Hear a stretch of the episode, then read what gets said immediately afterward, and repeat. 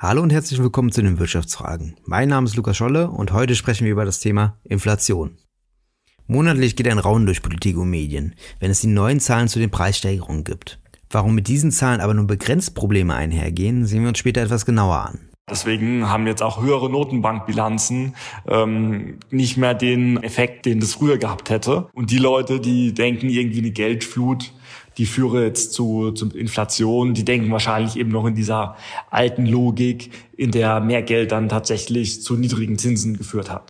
Das war Florian Kern. Er ist Ökonom, hat bei der Bundesbank gearbeitet und ist Direktor des Dezernats Zukunft wo er sich intensiv mit Fragen wie zum Beispiel der Inflation auseinandersetzt. Von konservativer und wirtschaftsliberaler Seite wird derzeit monatlich vom Schreckgespenst der EZB erzählt. So solle sie die Anleihekäufe beenden und die Zinsen hochschrauben. Auf die Auswirkungen dieser Forderungen und den generellen Einfluss der EZB auf die Inflation wird Florian später genauer eingehen. Erst einmal müssen wir uns nochmal die Inflation etwas genauer ansehen. Eigentlich sollte man auch eher von Preissteigerungen sprechen, da einzelne Güter im Preis besonders gestiegen sind.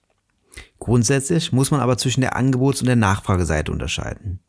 Daneben gibt es die sogenannten Sondereffekte, die zu beachten sind. Hierbei ist insbesondere die temporäre Mehrwertsteuersenkung im letzten Jahr wichtig. Sie führte im zweiten Halbjahr des letzten Jahres dazu, dass die Preise sinken. Und dann, am Ende des Jahres, wurden die Preise wieder erhöht und die Mehrwertsteuer obendrauf geschlagen. Daher macht die Mehrwertsteuersenkung gerade einen enormen Anteil aus, da der heutige Zeitpunkt mit einer hohen Mehrwertsteuer mit einem Zeitpunkt einer geringen Mehrwertsteuer verglichen wird. Daneben sollte man sich insbesondere die Faktoren für einzelne Branchen ansehen. Beim Energiesektor zum Beispiel ist der CO2-Preis entscheidend, der die Preise verteuert.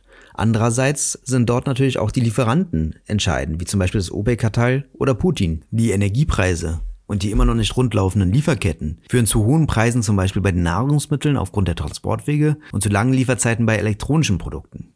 Letzteres hängt einerseits mit dem Transportweg und andererseits auch mit dem Produktionsort zusammen. Wenn ein Hafen oder ein Zuliefererproduzent sich im Lockdown befindet, verkompliziert das die Produktion nach hinten raus natürlich.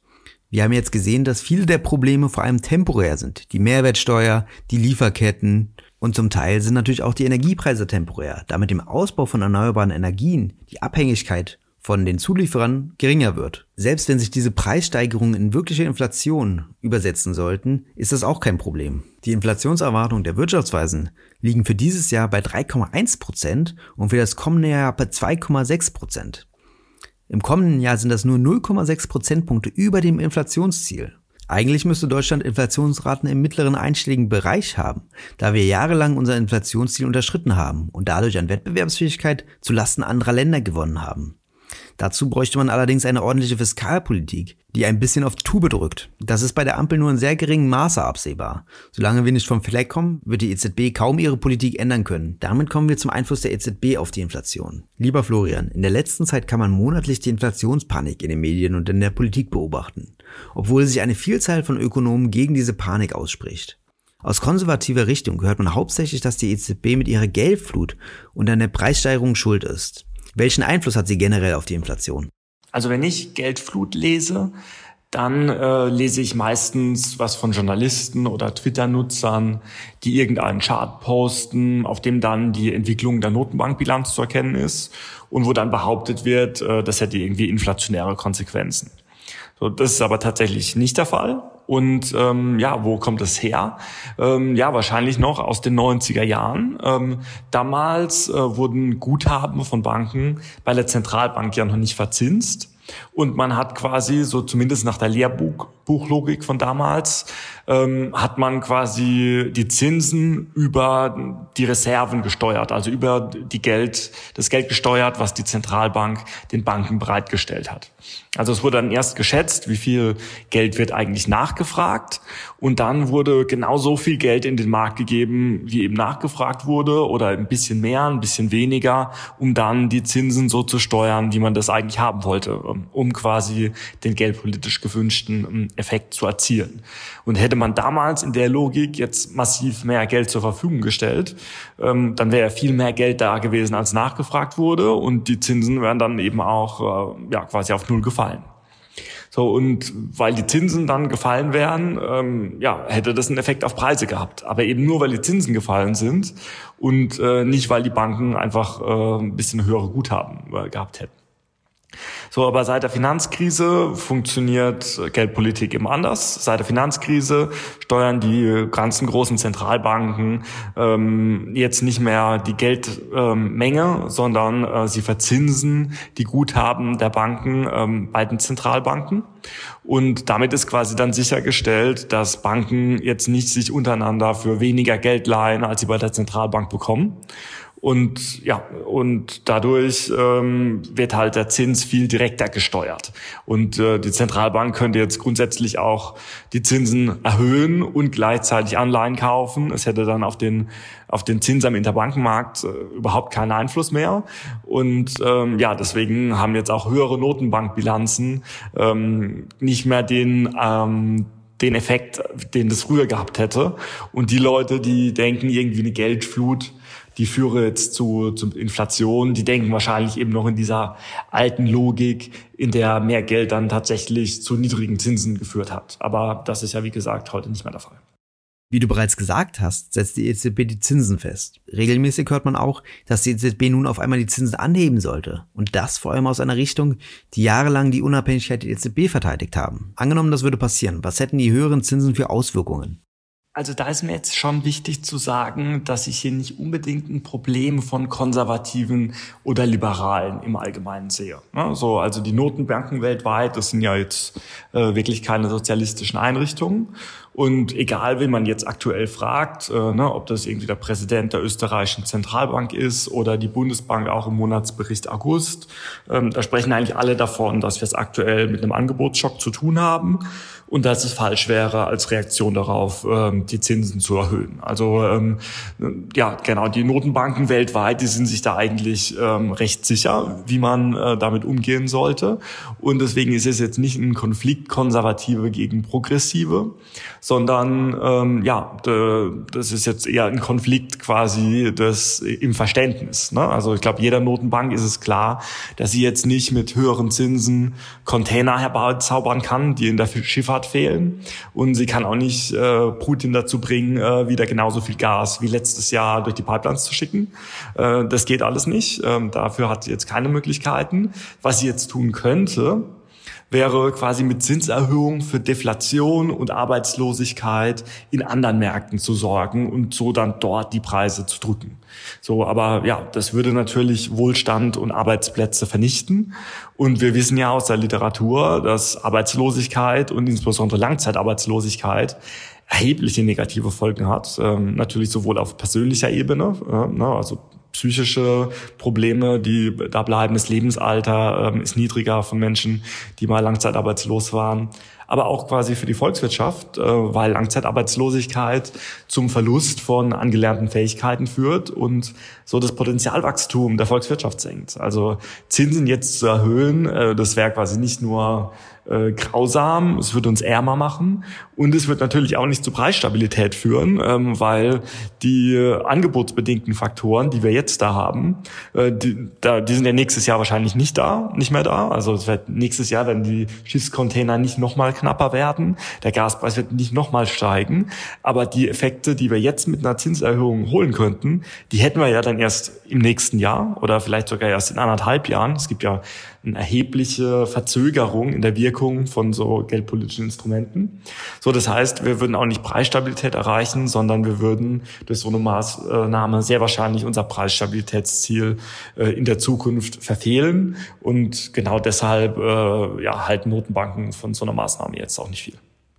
Also geht die Forderung komplett am Ziel vorbei. Im Wahlkampf hat Christian eine relativ spektakuläre Forderung ausgepackt die Inflationsbremse. Er meinte, jedes neue Gesetz, das zu einer Verteuerung des Alltagslebens führt, muss an anderer Stelle zur Entlastung führen. Wie bewertest du eine solche gesetzgeberische und im schlimmsten Fall im Grundgesetz verankerte Inflationsbremse? Ja, also ich habe jetzt zum Glück noch niemanden gehört, der eine Inflationsbremse im Grundgesetz verankern möchte. Ähm, so auch von Christian Lindner. Zum Glück habe ich das noch nicht gelesen. Ähm, ja, aber natürlich Parlamente sollten immer vorsichtig sein, äh, wie sie quasi ihr Königsrecht, das Haushaltsrecht, äh, wie sie dieses Königsrecht äh, einschränken, also auch für zukünftige Parlamente.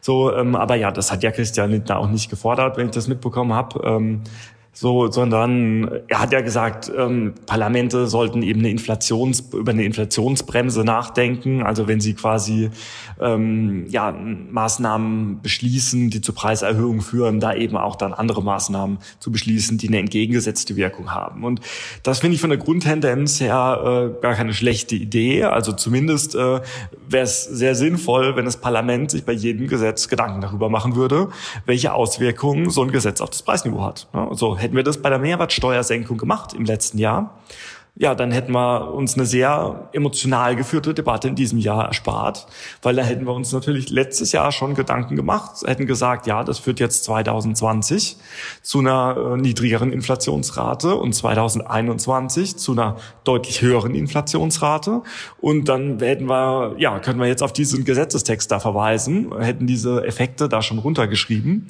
und dann hätten wir jetzt vielleicht eine entspanntere Debatte. Das wäre ja gar nicht so verkehrt. So und auch beim Mindestlohn sollte man man sich aus meiner Sicht bewusst machen, dass jetzt eine sehr deutliche Anhebung des Mindestlohns auch Effekte auf das Preisniveau hätte. Ne? So vielleicht nicht bei 12 Euro, aber bei 20 Euro wäre das ganz sicher der Fall.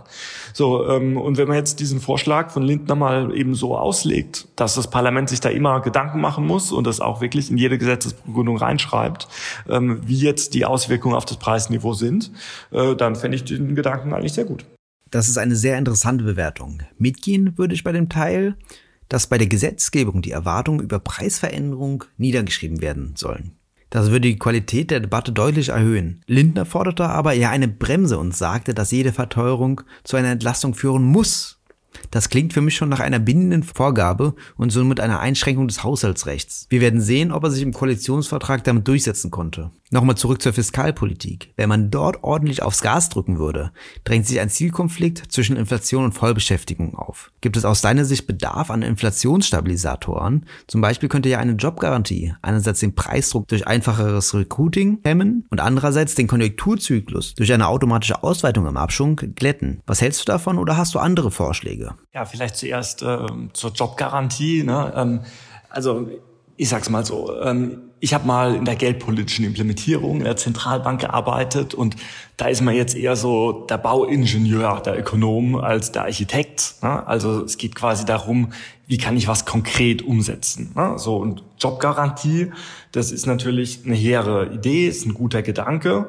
Ne? So wie schaffen wir es, dass Menschen nicht arbeitslos werden, dass sie ihre Fähigkeiten nicht verlieren, dass sie dann direkt wieder im Jobmarkt genutzt werden können. Das sind alles tolle Ideen. So, aber ich frage mich dann eben, wie geht es konkret? Ne? So wie stellt der Staat jetzt diese Leute ein? Äh, ne? So was macht es mit den Menschen dort? Wie funktioniert dieser ganze Apparat?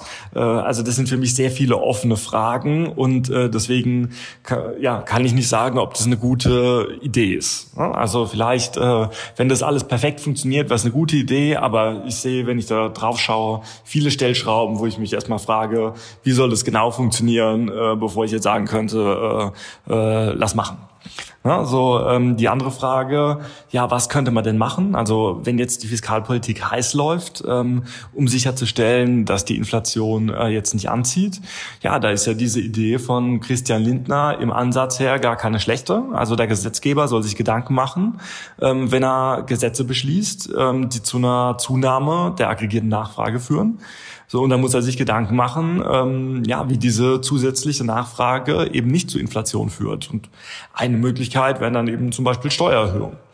Und wenn das Parlament das unterlässt, solche Maßnahmen zu unternehmen, dann ist es natürlich letztlich wieder der Job der Zentralbank, äh, mit Zinserhöhungen die Nachfrage so zu dämpfen, äh, dass sie mittelfristig für stabile Preise sorgen kann. Vielen Dank, lieber Florian, für deine spannenden Antworten. Ich glaube, dass ich auch für dich spreche, wenn ich sage, dass es gut wäre, wenn sich die Inflationsdebatte etwas abkühlt und sich mit den Preisveränderungen etwas detaillierter auseinandergesetzt wird. Besonders lustig sind dabei vor allem die Bitcoiner, die nun herausrufen, wir haben es doch schon immer gesagt. Über den Sinn und Unsinn bei Kryptowährungen, vor allem in dieser Inflationsdebatte, werden wir hier in nächster Zeit auch mal sicher besprechen. Bis dahin wünsche ich euch eine gute Woche. Bis zum nächsten Mal bei den Wirtschaftsfragen.